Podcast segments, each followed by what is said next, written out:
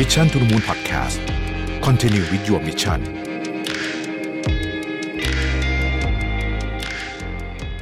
สวัสดีครับยินดีต้อนรับเข้าสู่ Mission to the Moon Podcast นะครับคุณอยู่กับประวิตร หาญอุตสาหะครับได้ไปฟังเรื่องราวหนึ่งมาแล้วก็อยากจะมาชวนคุยกันในวันนี้แต่ว่าไม่ได้มีสคริปต์อะไรนะฮะเพราะว่าเรื่องที่อยากจะคุยในวันนี้เนี่ยก็คือเรื่องของอันตรายจากพนันออนไลน์นะครับซึ่งทุกวันนี้ต้องบอกว่าใกล้ตัวเรามากๆเลยนะครับซึ่งกลุ่มคนที่มีความเสี่ยงกับพนันออนไลน์เนี่ยที่เราเป็นห่วงมากตอนนี้เนี่ยคือกลุ่มเด็กและเยาวชนนะเพราะว่าเอาจริงเวลาคุณดูหน้าจอเวลาสมมติว่าลูกหลานเล่นมือถืออยู่เนี่ยคุณแยกไม่ออกเลยว่ามันคือเกมหรือมันคือพนันออนไลน์นะฮะสมัยนี้มันเนียนมากนะฮะเราก็ต้องบอกว่าคนที่มีปัญหาเรื่องการพนันเนี่ยนะครับมักจะไม่ปรึกษาคนอื่นจนกว่ามันจะไปค่อนข้างจะเลยเถิดไปแล้วนะครับเพราะฉะนั้นจะชวนคุยเรื่องนี้เพื่อนได้มีโอกาสพูดคุยกับบุคคลคุ้นเคยท่านหนึ่งนะฮะซึ่งเขาก็กำลังstruggle กับเรื่องนี้อยู่ก็เลยคุยกันประเด็นนี้ว่าเออมันเป็นยังไงบ้างเพราะน่าสนใจดีนะคือคนที่ไม่เคยเล่นพนันหรือว่าหรือว่าเล่นแล้วไม่รุ่งนะฮะคือไม่ใช่สายนั้นเนี่ยนะก็จะไม่ค่อยนึกถึงก็ไม่ค่อยได้นึกถึงเรื่องนี้สักเท่าไหร่นะครับถ้าไม่ได้มีคนในครอบครัวติดการพนันเนี่ยก็ก็อาจจะเคยได้ยินข่าวเข่าอะไรบ้างนะฮะแต่ว่าอาจจะไม่ได้ไม่ได้ซีเรียสอะไรมากนักเนี่ยนะฮะแต่ว่าคนที่มีคนในครอบครัวติดการพนันหรือว่าตัวเองเคยติดเองหรือยังติดอยู่เนี่ยจะรู้ว่าโอ้โหเรื่องนี้นี่มันแบบซีเรียสจริงๆนะคือหลายท่านเคยได้ยินคำโบราณเขาว่าใช่ไหมบอกว่าโจรปล้นสิบครั้งไม่เท่าไฟไหม้หนึ่งครั้งนะไฟไหม้สิบครั้งไม่เท่าหมดตัวจากการพนันนะเพราะว่าการพนันเนี่ยมันไม่ใช่แค่ไหม้บ้านนะคือมันจะเอาบ้านไปจำนองด้วยเนี่ยนะครับทีนี้เขาบอกว่าไอ้สเตจของการติดพนันเนี่ยมันก็คล้ายๆกันเกือบทุกคนนะฮะคือตอนแรกเนี่ยเริ่มต้นจากการอยากรู้อยากลองก่อนนะครับอยากรู้อยากลองก่อนเนี่ยแล้วก็ในสเตจนี้เนี่ยก็อาจจะมาได้จากหลายอย่างนะฮะซึ่งทุกวันนี้ผมต้องบอกเลยว่าโอ้โหมันมีมันใกล้ตัวมากนะในสเตจนี้นะครับต้องต้องบอกว่าอันตรายจริงๆนะฮะเป็นเป็นสเตจที่คนมันใกล้ตัวมากต้องต้อง educate มากๆสำหรับคนที่โตเป็นผู้ใหญ่แล้วอันนี้ educate กันไม่ได้แล้วเนาะก็คือโตละก็ต้องรับผิดชอบตัวเองนะฮะถ้าไปลองก็รู้นะว่ามันมีผลยังไงต่อมานะครับขั้นต่อมาเนี่ยมันว่าจะได้ฮะคือมีโอกาสจะได้นะครับถ้าคนที่ได้ในขั้นนี้เนี่ยนะครับมันขึ้นอยู่กับหลายอย่างนะคือถ้าเกิดบางทีเนี่ยแมคานิกของเว็บพนันเองเนี่ยก็อาจจะออกแบบให้คุณได้ง่ายๆโดยตอนที่คุณเริ่มใหม่ๆนะฮะซึ่งเพราะถ้าเกิดคุณเริ่มเล่นปุ๊บแล้วคุณเสียตลอดเลยเนี่ยเสียแล้วเสียอีกไม่เคยได้เลยเนี่ยมันก็มีแนวโน้มคุณจะเลิกเล่นนะคนส่วนใหญ่ก็คงจะเป็นแบบนั้นก็คือเล่นไปกระท่อนนั้นไม่ได้อะไรเลยแต่ว่าไอ้ที่มันน่ากลัวก็คือว่าได้ฮะได้เหมือนกับคล้ายๆกับคล้ายๆกับเวลาตกปลานะเขาก็จะมีเหยื่อมาก่อนใช่ไหมได้ไปก่อนนะครับแล้วก็แต่คุณต้องรู้นะว่าเอาแค่เล่นแบบไม่มีการล็อกอะไรเลยเนี่ยนะฮะยังไงคนเล่นก็แพ้เจ้ามืออยู่แล้วเพราะว่าอัตราส่วนมันไม่ใช่แบบโยนหัวก้อยนะฮะอัตราส่วนของการพนันเนี่ยมันต่ำกว่าคือสมมุติว่าคุณคุณโยนหัวก้อยมันก็ต้องมีค่าน้ำอ่ะเออคือคือมันมันไม่ใช่ว่าแบบคือถ้าโยนหัวก้อยนี่คือห้าสิบ ห้าสิบตลอดนะฮะแบบนี้เจ้ามือรวยยากเพราะว่าเพราะมันมันเป็นความเสี่ยงเต็มๆ ห้าสิบเปอร์เซ็นต์ แต่มันไม่ใช่อย่างนั้นปกติเนี่ยมันจะสี่สิบห้า สี่สิบแปดนะครับเอ่ออันนี้คือพวกที่สูงนะสูงนะฮะมันจะลงค่อยๆลดลงไปสล็อตก็อาจจะเหลือสัก สามสิบเปอร์เซ็นต์ นะฮะเอ่อถ้าเกิดคุณเล่นลอตเตอรี่ก็ไปโอ้โหไกลเลยนะฮะอย่างไรก็ดีในช่วงแรกเนี่ยเราเราจะเราจะมีรู้สึกว่าเราได้นะครับคนที่ติดพนันฟุตบอลเนี่ยก็ก็แรกๆก็จะอย่างเงี้ยก็จะรู้สึกว่าเออเล่นแล้วได้นะครับพอเล่นแล้วได้เนี่ยนะฮะมันก็จะมีความเชื่อผิดๆเกิดขึ้นมานะครับความเชื่อหนึ่งที่น่ากลัวก็คือว่าเฮ้ยอันนี้ทางนี้หาเงินง่ายจังเลยนะครับคิดเหมือนว่าเว็บพนันออนไลน์เป็น เอ ที เอ็ม อ่ะเข้าไปก็ได้เงินเข้าไปก็ได้เงินได้เงินตลอดเลยอะไรอย่างเงี้ยนะครับ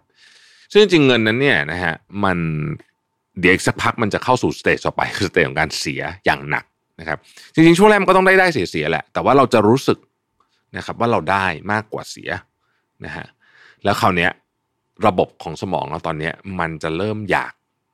มันมันอันเนี้ยเข้าสู่สเตจที่หนึ่งการติดการพนันละคือมันจะเริ่ม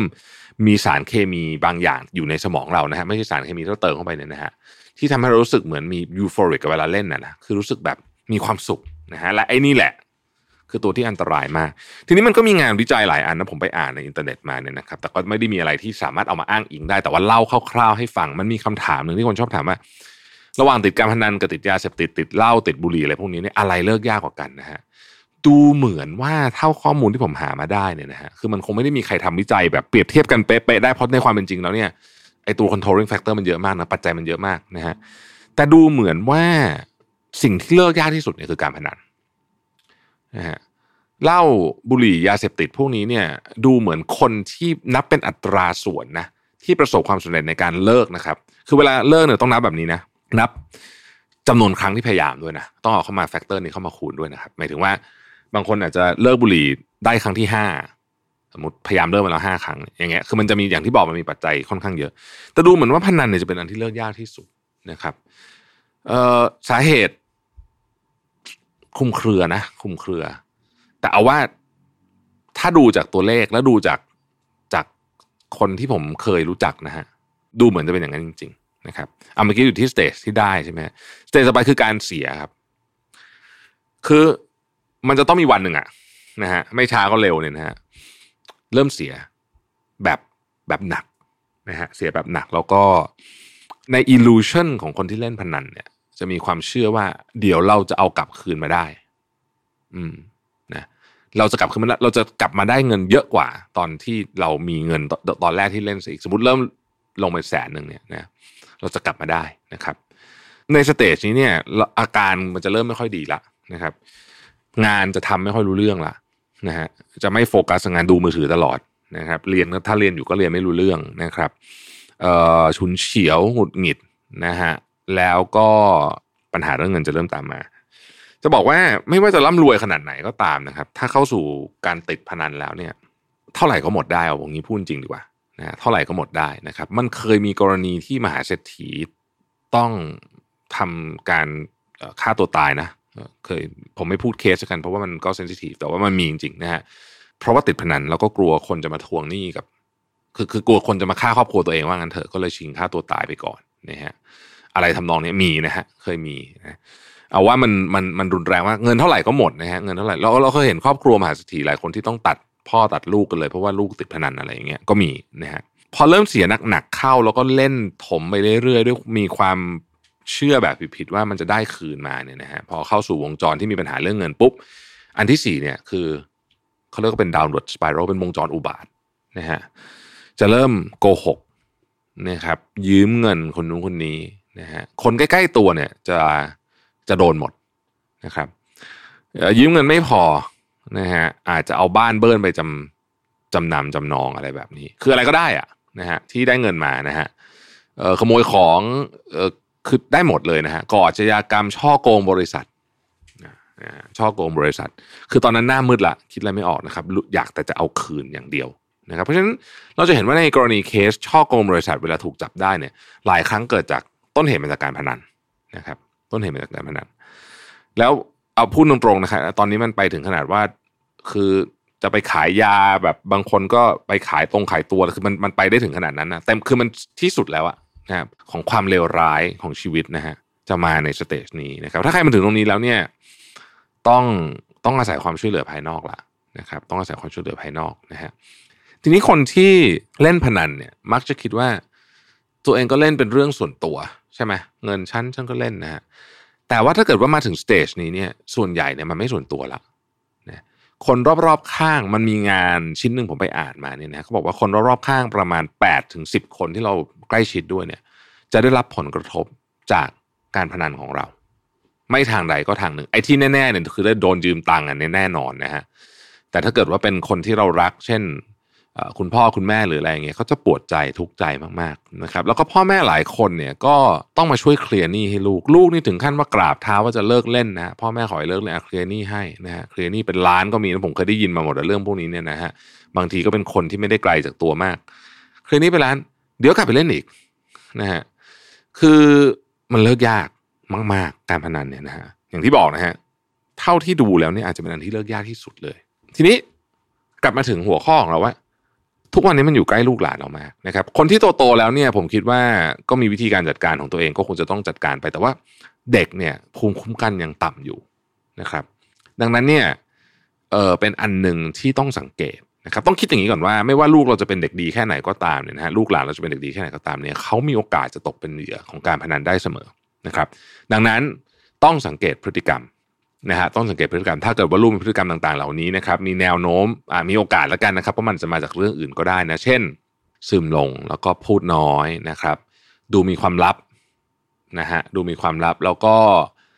ติดมือถือแบบ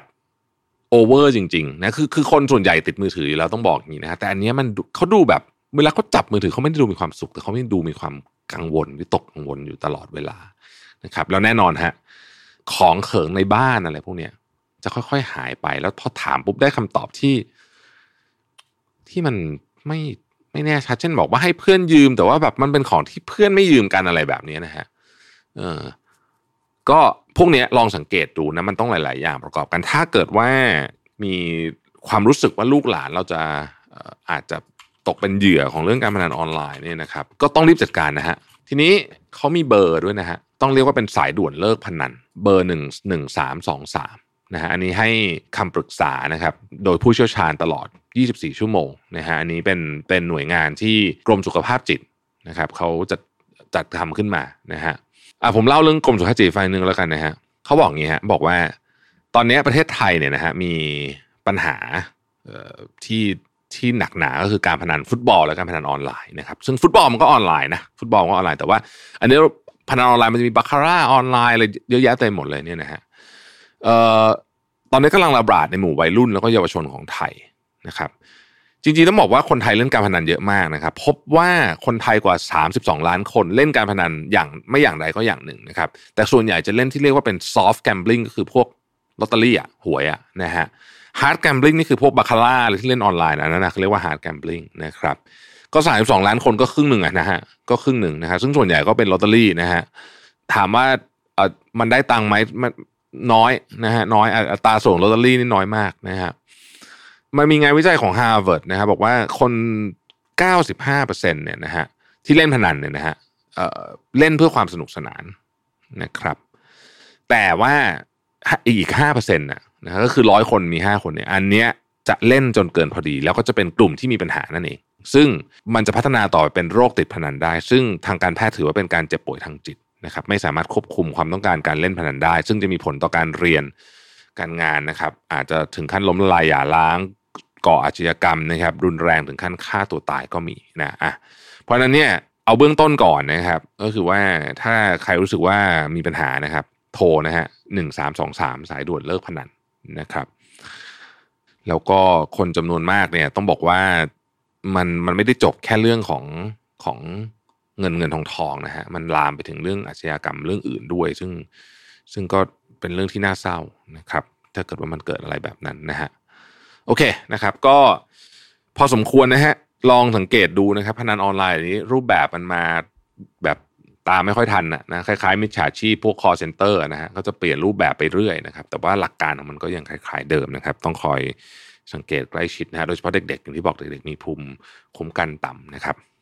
ขอบคุณที่ติดตาม Mission to the Moon นะครับเราเราพบกันใหม่พรุ่งนี้นะครับสวัสดีครับ